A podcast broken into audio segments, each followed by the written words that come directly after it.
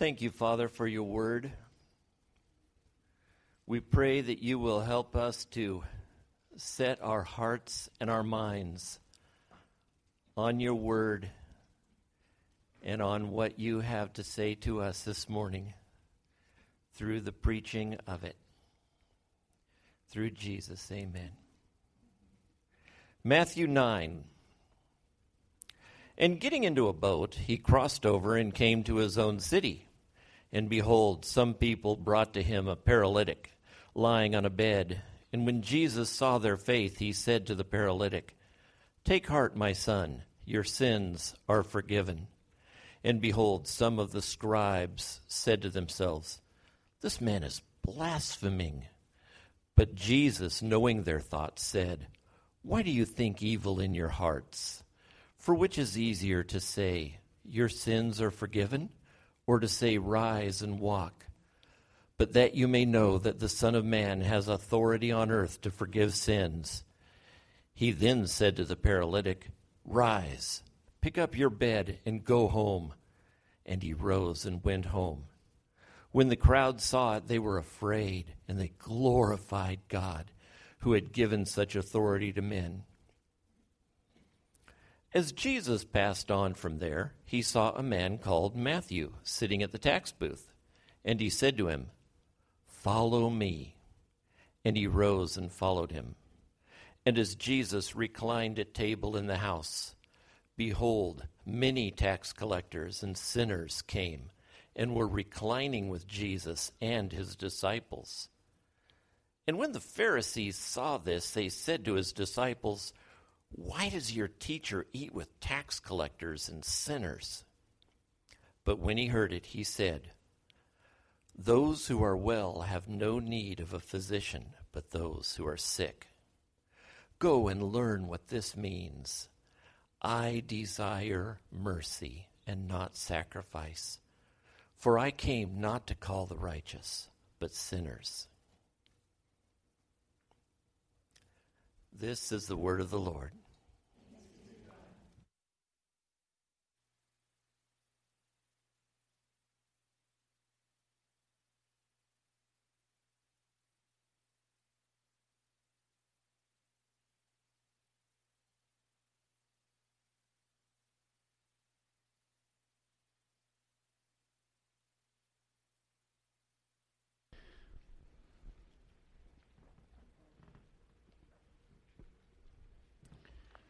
For those of you that weren't here last week, we looked at a crazy passage.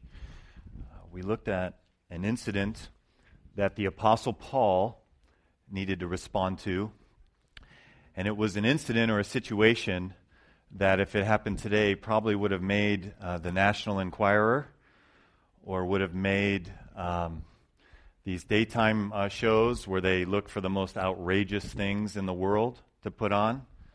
I've never seen one. Never seen one of those shows. But it would have made that show, this situation.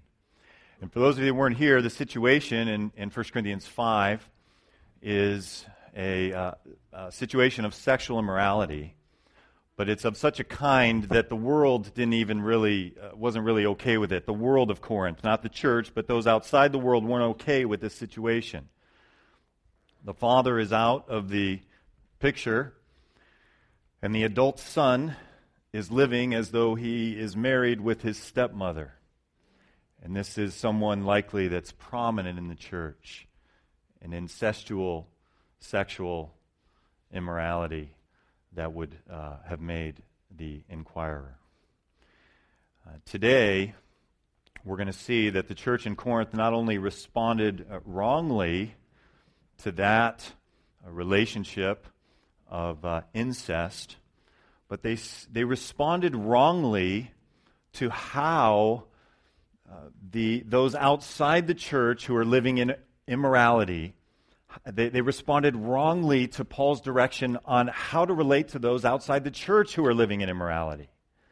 There are two responses that Paul's going to speak to, and the Corinthians have gotten both of them wrong. And so we're going to see how you and I are called to respond as believers to those who are in our church family who may be living unrepentantly, and how we're to respond to those that are outside the church family and are living worldly lives. As I've read this passage this week and been in prayer, I've come to the conclusion that our church, Cornerstone, the church in America, is a lot more like the church in Corinth than we'd like to think. We have similarities, and we're going to see those. And I'm praying that God is going to help us to respond to God's word today in ways that bring him glory. So let's pray one more time before we pick it up in 1 Corinthians. Let's pray together. Father in heaven, we thank you for the word of God, for its clarity, for its relevance, and that we have it, Lord. We are thankful that we aren't trying to figure out how to live life, but you have given us the way to go and the way to live and the way of wisdom. And so today, as we look at this passage and finish up in 1 Corinthians 5, Lord, I pray that you would change us. And Lord, we all here need to change in different ways, and so I'm asking that the Holy Spirit would be at work on all of those different levels, all of our different lives. Lord, we're in awe when we think about your omnipresence and your ability to know each of our thoughts and hearts and minds and everyone on the whole planet. You are awesome, God. We thank you for this word. We pray in Jesus' name. Amen.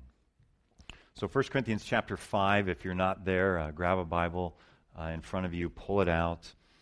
1 Corinthians chapter 5. Beginning at verse 9. We're going to begin looking at verses 9 and 10. Paul says there, I have written you in my letter not to associate with sexually immoral people, not at all meaning the people of this world who are immoral, not at all meaning the people of this world who are immoral, or the greedy and swindlers, or idolaters. In that case, you would have to leave this world. So we're going to stop here, a few comments before we talk about the heart of what's going on here. At the very beginning of verse 9, he says, I have written to you in my letter not to associate with sexually immoral people. And if we look at the first part of 1 Corinthians, he doesn't say that. And so what we have here is a mention of a previous letter prior to 1 Corinthians. So you may not have known there was a letter. Some of you probably know this. Some of you may have not known this. There was some communication from the apostle to the church at Corinth before 1 Corinthians, and he's clarifying what he said to them in that. So what do we make of that? This idea of apostles writing other letters. Charles Hodge writes this. He says there is indeed a natural indisposition in Christians to admit that any of the inspired writings are lost. But nothing is more natural than the assumption that the apostles wrote many short letters, not intended as pastoral epistles, designed for the church in all ages, but simply to answer some questions or to give some direction relative to the peculiar circumstances of some individual or congregation. The church has all the inspired writings which God designed for her edification, and we should be therewith content. All right. So you got that? You're smiling. Did you know there was a Corinthians before? Yeah, so there was some correspondence prior to this to the church at Corinth. And he said something in that prior correspondence, coming back to the text here, about not associating with the sexually immoral. But then he's clarifying here what he was saying, and he's clarifying in verse 10, I didn't mean the people of this world. And then he describes what the people of the world look like, who are immoral, again referring to sexually immoral, or the greedy and swindlers, or idolaters. So he has these three categories here that many people of the world would fit into. Everyone is going to worship something. And if it's not Jesus, if it's not the triune God, it's an idol where we all live for something. And those people of the world, he's mentioning these three categories, are living either for sex, the word immorality in the Greek in the NIV here, or they're living for money, greedy and swindlers, or some other kind of idolatry. They're going to be excessively attached to something in the place of the one true God.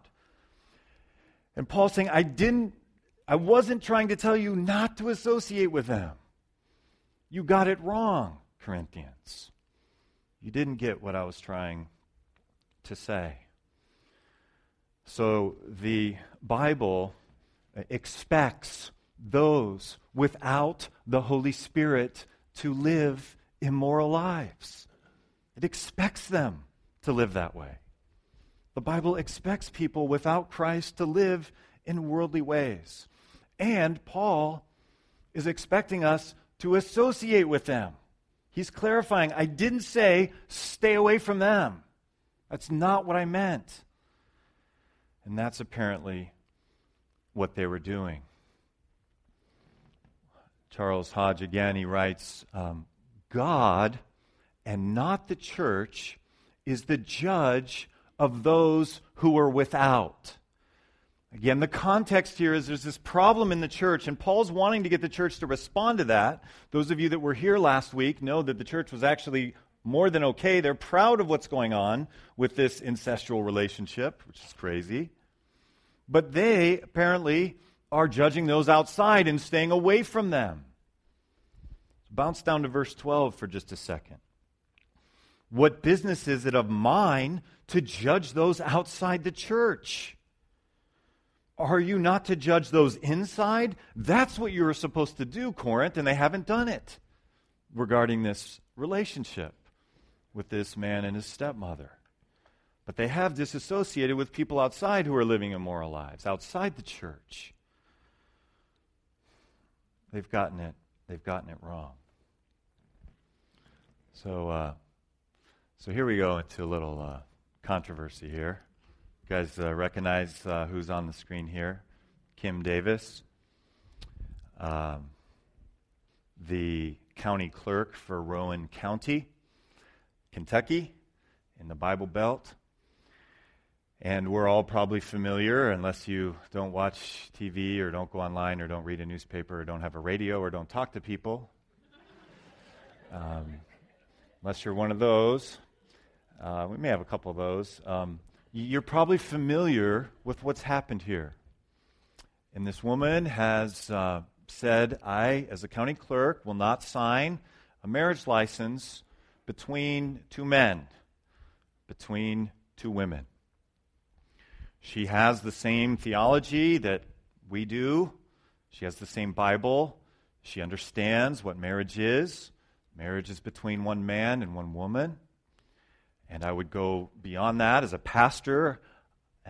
I want to sign marriage licenses when I do that for someone, a couple that's not only one man and one woman, but is one believing man in Jesus and one believing woman in Jesus.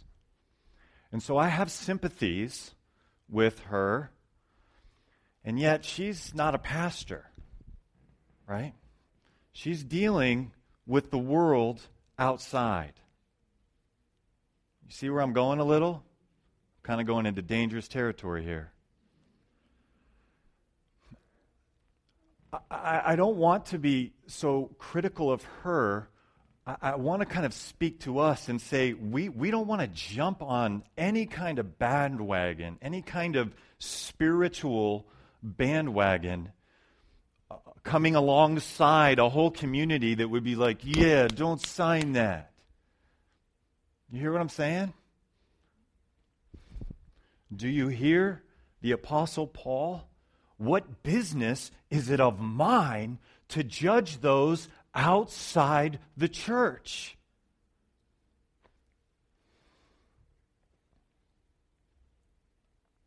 The Bible expects those without the Holy Spirit to live immoral lives. And we should expect that too. We don't want them to stay there. We want them to embrace Jesus and to repent. And the last way that we're going to do that is by banging them upside the head, judging them, making them feel miserable no matter what the sin is, whether it's sex, whether it's money, whether it's some other kind of form of idolatry. Don't stop associating with them. Well, not only are we called to associate with those of the world, we're called to love them. During his earthly ministry, Jesus not only associates with worldly people, but he loves them as friends. As friends. This is why I had Bud read the passage that he read today for the second part of it. And I want to take a look at it on the screen here briefly, Matthew 9. As Jesus went on from there, he saw a man named Matthew sitting at the tax collector's booth. "Follow me," he told him. And Matthew got up and followed him. While Jesus was having dinner at Matthew's house, many tax collectors and sinners came and ate with him and his disciples. We could paraphrase this: many people involved in organized crime and in sexual sin, and the kind of people that you don't want your kids to hang out with. This is who Jesus is having dinner with. Tax collectors and sinners. When the Pharisees saw this, they asked his disciples, "Why does your teacher eat with tax collectors and sinners?" On hearing this, Jesus said, "It is not the healthy who need a doctor, but the sick. But go and learn what this means. I desire mercy, mercy, not sacrifice." And I'll add from 1 Corinthians 5, not judgment. Those outside, they need to hear mercy, that God loves them and will forgive them. Not sacrifice, not do all this religious stuff. Pharisees, the religious leaders, Pharisees that are there asking this, it's not the sacrifice you need to pile up. He desires mercy. "For I have not come to call the righteous. I've come to call sinners." This is who Jesus hung out with. Paul's clarifying in 1 Corinthians 5 that they've done the opposite of what he wants them to do. They've stopped associating with the people outside, and they're okay with the sin inside the church. Unrepentance inside the church. D.A. Carson, on this passage in his commentary, he writes, "There is no suggestion here in Matthew 9 that he went to sinners because they gladly received him. Rather, he went to them because they were sinners, just as a doctor goes to the sick because they are sick." This is who we are called to love and to go to. I want to tell you a story now. In fact, I'm going to read to you in his own words his story. This guy, Alex Early. Probably none of you have heard of this guy. Anybody know this guy? Unless you're a church planner in your 20s with a goatee and those cool glasses and everything, you probably don't know Alex Early. I tried to read about where he is now, and just before I'm about to read to you quite a bit, actually, of who he is and his story. I think he's a student now, working on his PhD at Reformed Seminary in Orlando. But I want to read to you about his journey some years ago in planting a church. And he planted a church at the Alamo bar in Noonan, Georgia. That's the picture there of the place where he ends up planting a church. This is back in 2007. So let me read to you some of his story. These are his words. He writes this. He says, "I planted a church in a gay-friendly rock and roll bar. Yes, I said it, gay. In my town, there wasn't a gay bar, but this place was the place one could go if you were gay, bi, straight, married, single, dating, whatever. Tolerance and diversity was the name of the game. which is great because I can't think of anyone who appreciates and practices patience nor diversity better than God himself. In December of 2006, I started making some decisions informed by the Bible, led by the Holy Spirit, with my wife's blessing and support, and a few godly friends around me. You see, I had become incredibly convicted, reading the Gospels and seeing that Jesus was a friend of drunkards and sinners. This began keeping me up at night. It was all I could think about. Friend? What does that even mean? I looked through my phone and calendar and saw that his reputation and mine weren't remotely alike. Touching the untouchables, forgiving the worst folks in society, an advocate for the poor and the marginalized, loving the throwaways, restoring dignity to a prostitute? Are you kidding? How did he do this? Why would he do this?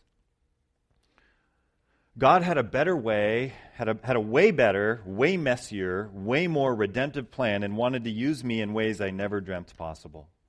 In January of 2007, I began working at this bar as a barback. Now, that's a new term for me. Who here knows what a barback is? All right, amen, amen. I'm with you now. I know what a barback is. A barback. I have parentheses here. Where is it? Where'd I go? A barback is someone that sweeps up cigarettes and changes out the kegs, and does the inventory. So in January 2007, he starts to do this. I went to this place on purpose, on mission. I went there not with the intention of planning a church. I thought I was going to be a college professor one day. It seems like he may be on that journey now. I went there with the hopes of meeting non-Christians and befriending them and sharing the gospel. He went there doing what the Corinthians weren't doing. Paul's correcting here in chapter 5. So he goes on. I'm reading his words. Night after night, I found myself answering people's questions about Jesus, faith, and the Bible. Some were obviously just antagonistic, and yes, I was made fun of a lot in the bar. But I worked really hard, and I tried my best to stay focused on why I was in there. The questions soon shifted from mocking and jeering to late-night, sincere questions of the meaning of life. Why are we even here on earth and the afterlife? For example, one night, my friend Ivy and his girlfriend come in really late just before closing. He sat down and asked, "Alex, am I going to hell? Alex, am I going to hell? Ivy, you're an atheist. You probably don't have anything to worry about." I said with a grin on my face. He said, "No, seriously. This afternoon, we were in the backyard working in the garden and found a turtle. We picked it up, stared at the shell for about an hour, and talked about how it looked like someone just painted it. It was perfectly designed." My nerdiness was drifting into teleological arguments for the existence of God, he says there. I said, "Yes, Ivy, someone did design that, but why are you worried about hell?" "I just am," he said. "So today you went from atheist to agnostic to asking about the eternal state of your soul, and you happen to be describing the afterlife defined according to Christianity." "I guess so," he said. "Wow. It's been a big day, Ivy." I'll read with you a little bit more. Eventually, I won the ear of the owner of the Alamo, Amy Murphy. Amy, a 37-year-old lesbian and self-proclaimed atheist, found out I was planning a church. She asked me about it one day. When I told her I was hosting a meeting in my living room for people who were interested in the church, she asked me if she could come. "Of course," I said. To my surprise, she actually came. After the meeting, Amy approached me saying, "You need a bigger place for church." I laughed and said, "Yeah, why don't you give me the Alamo?" In a grace-filled moment of utter surprise, Amy said, "Okay. Done." And it was. She told me we could have it rent-free, and we started meeting at the Alamo the following Sunday. Months later, Amy and I were sitting in her backyard on a summer day eating barbecue, and she said, "I feel like I have a new heart. I pray all the time, ask Jesus to forgive me for my sins, help me live for Him at work because it's such a crazy job. I mean, I've known over the past few months that God was with me, but now I feel like God is actually inside of me. Is that normal?" It was my immense pleasure in that moment to tell Amy that Jesus had saved her. And what she was feeling and experiencing was one of the primary benefits of salvation, the indwelling of God's Spirit. Since then, Amy has opened other bars in and around Atlanta, and she wants to help other churches plant in her spaces so that more people can meet Jesus.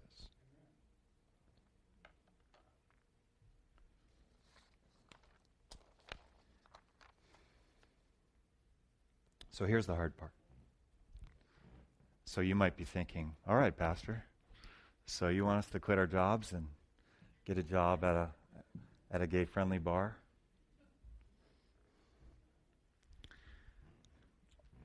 Almost certainly not for most of you. Let's be honest.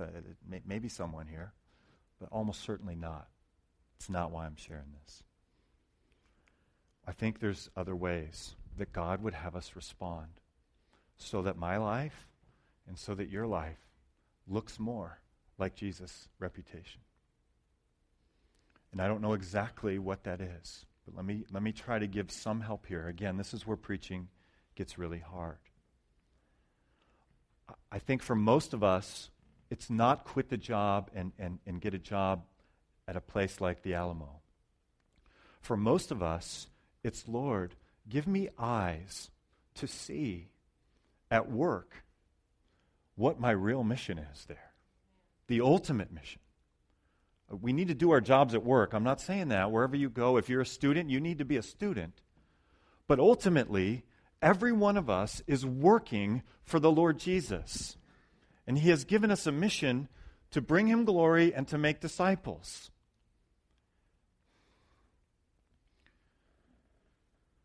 Colossians 3:23, whatever you do, work at it with all your heart as working for the Lord, not for men. All of us, so even if we're retired, we've got stuff that we do every day. Most of us are going to work part-time, full-time. This passage is reminding us who we're actually working for. We're actually working for the Lord as we go to work, as witnesses of the gospel, to display mercy, to display forgiveness, to display holiness, to display love.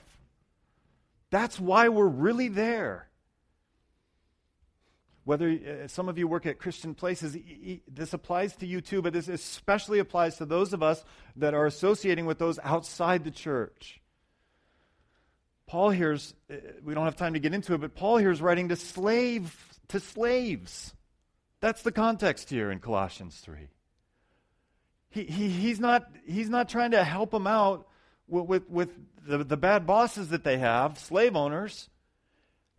As you go to work, no matter what your job, you're going there for the Lord. So how do we respond to this amazing testimony and beautiful story of this guy who quits his job and works at this bar? There's a lot of different ways to respond. And one is knowing that we are actually not at work ultimately to do the work that we're called for. We need to do that. But we need to do another kind of work, a gospel kind of work.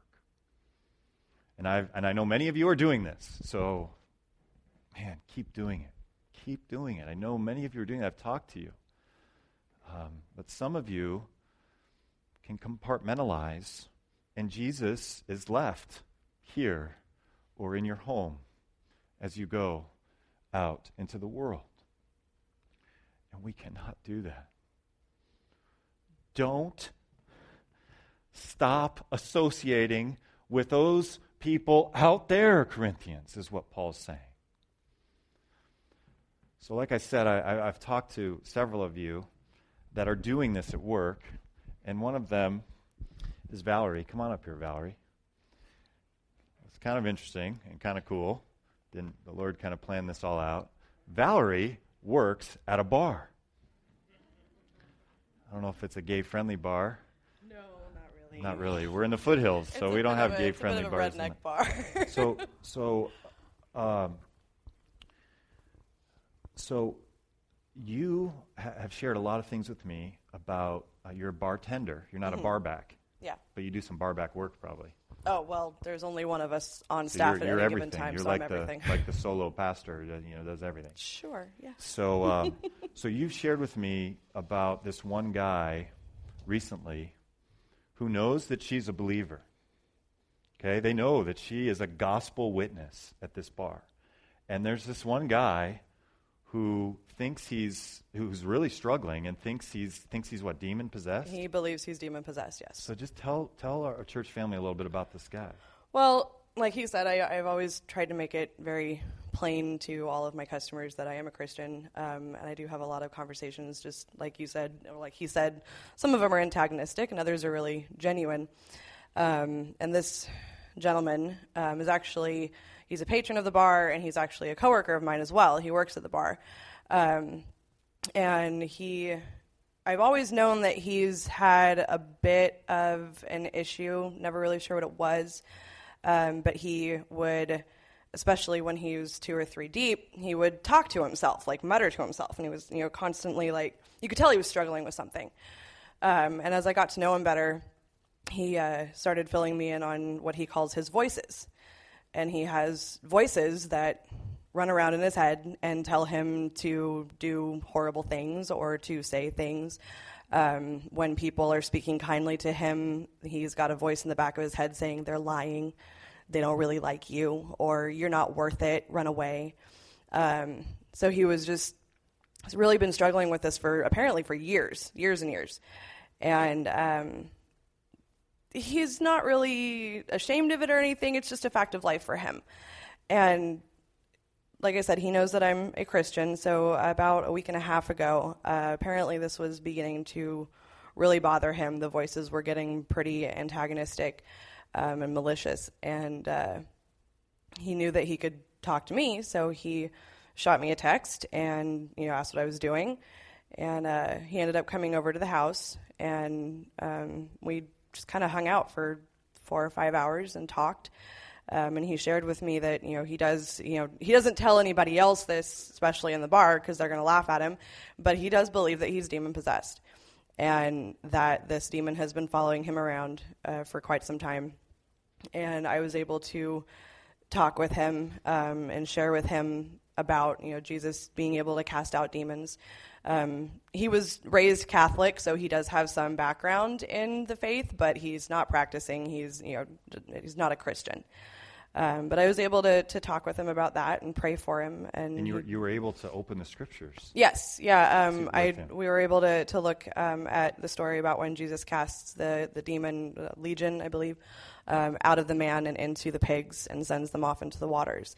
And it was specifically applicable to him because he told me that he feels like even though it's one voice, it's many beings inside of him. And that immediately brought that story to mind. I was like, no, look, Jesus did this. He was able to get rid of this. So he's been willing at this point, at least outwardly, to meet with Mike, actually, sit down and maybe talk and pray some more. But so if you see me in a bar in Nevada City, there's a good reason. I'm looking forward to it. Can we just take a moment and pray for this? Yeah, this I would love that. All right, yes. let's bow our heads and pray. Father in heaven, we thank you. We thank you for Valerie. We thank you for her witness for Jesus at this bar in Nevada City, and we pray for this soul right now that is struggling and that is in massive spiritual turmoil. We're thankful that Valerie is associating with people of the world and not compromising. Her husband is supportive of what she is doing. We thank you for that. And we pray that whether it's through Valerie or me or some other means, we pray that this man would repent of his sins, that he would believe in Jesus, and that he would find freedom and peace from these battles that are going on inside him, likely demonic battles. We know, Lord, that you have an infinite power and strength, so we have no doubt whatsoever that should he come to you, that he will find freedom and peace. His life will be a battle in many ways, like all of ours are, but he will find freedom and peace in Jesus. And we pray that we would hear that testimony in the coming days or weeks and months. We pray in Jesus' name. Amen. Amen. Thank you, Valerie.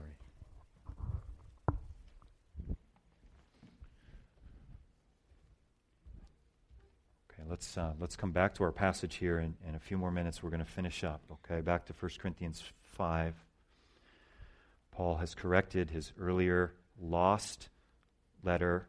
It could conceivably be found someday. Some boy could be throwing rocks in a cave and find this ancient letter that Paul wrote to Corinth.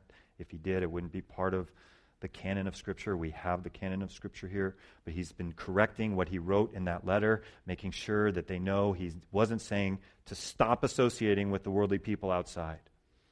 So we've looked at verses 9 and 10. Let's just look at verse 11 through 13 now briefly.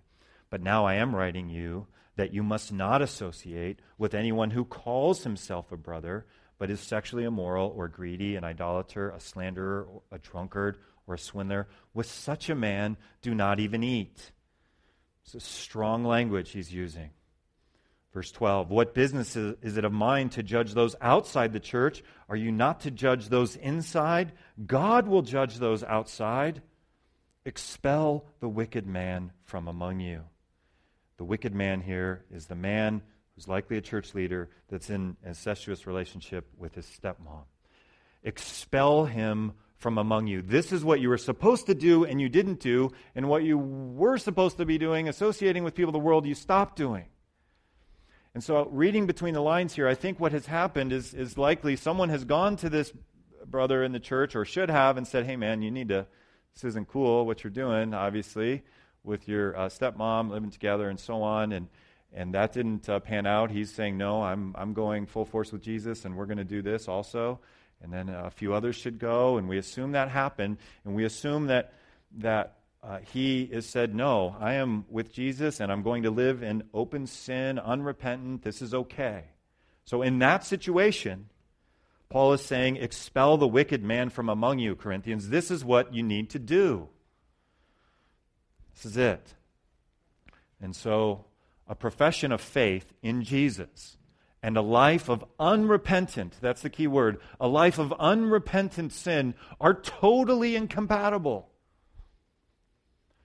Don't throw that on those out there, on those in here. Cannot have that. Cannot have that. Just a couple more comments. One commentator, Thistleton, writes this. He says, the addressees, the Corinthians, are to use their sense about how this works out so that no one is confused, and so that a man such as the immoral offender is well aware of where he stands in relation to the community. And where he stands in relation to the community at Corinth, the church community at Corinth, is you aren't part of us. Sometimes people have asked me, where does the Bible talk about church membership? Here is one of the places where the Bible talks about church membership. There is a clear, the word membership isn't here, but there's a clear number of people that are part of this community at Corinth. And if you choose to live this way and say you also follow Jesus, you cannot be a part of this community. You're out. And this commentator is saying the addressees are to use their sense about how this works out. He's referring here to the way the NIV puts it is, with such a man do not even eat. What he's trying to help us out with that. The point here isn't that you don't eat with this guy, unless eating with him shows that he's part of your church family. In that case, don't eat with him. You get the idea here? Do whatever it takes to show he's not part of you. If that means don't eat with him, don't eat with him. Doesn't mean you can't ever speak a word to him, or you got to turn your back to him and nine boo boo. That's not the point. The study notes on the ESV Bible say this. One purpose here is redemptive with respect to the person committing the sin. But another purpose is to avoid giving the appearance of approving sinful conduct, lest reproach be brought on the church and the gospel. Jesus died for that man's sin. You can't simultaneously say, I'm going to live in it, and accept the Savior who died for it. You can't do that. You can't be a part of this. We can't make a mockery of the work of Jesus on the cross. So, two opposite responses, and we'll finish up with this. This is the big picture, little diagram here. Two opposite responses. This is us in this bottom circle. We are sinners. We have been touched by grace. We have been regenerated, and we live repentantly. The church at Corinth, the church at Cornerstone, Bible-believing, gospel-centered churches all over the world, this is who we are. How do we respond to sinners outside the church? They're not touched by grace. They're living unrepentantly. How do we respond to those people? We respond to them with gospel love. We respond to them by associating with them, following Jesus, by befriending them, by loving them. We have the opposite response to sin within the church. Sinners like this guy in 1 Corinthians 5 who says he's been touched by grace, but he's living unrepentantly. He's not in the fight with his sin. That's where I live. That's where you live. We are repenting regularly. This guy's not there. So the response to that is with Matthew 18. We get a brother, hey man, or we go talk to him. We say, hey man, you've got to change this. Do you see this is going on? And the godly man or woman says, oh, thank you for showing me that. I didn't see that. I mean, hopefully we have brothers and sisters like this. Mike, did you see how you spoke to that person? That was sin. Did you see that? And I should say, no, I didn't. If I didn't see it, I didn't see that. And thank you for pointing it out. And we repent. But this is how we respond to someone who's living unrepentantly. Hopefully they're going to repent right away, but if they don't, then we take another couple brothers, and then finally the final step is expel the wicked man from among you. If he says, I'm going to live this way and follow Jesus, we cannot have that in the church because it scandalizes the gospel. And we are his body. We are his body. We are his hands and his feet. And the way that we live and all the other congregations on the planet live, we are the witnesses to the gospel. So we cannot live that way. Let's bow our heads and pray together.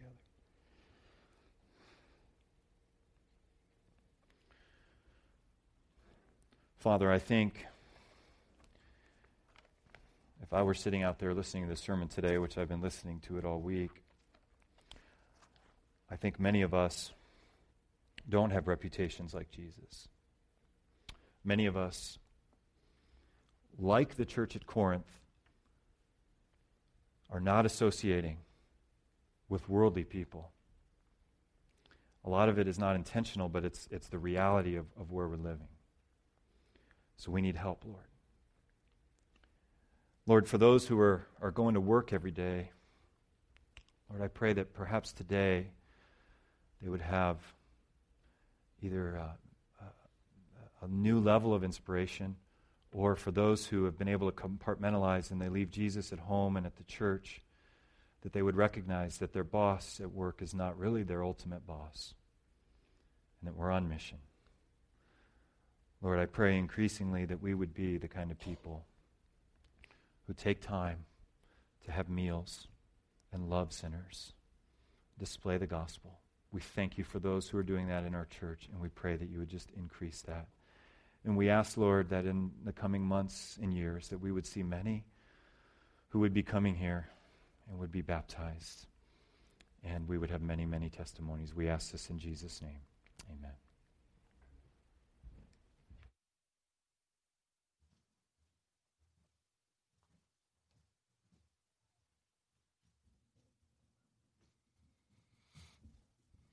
Would you like to stand as we respond to the preaching of God's word with these prayers, with these songs?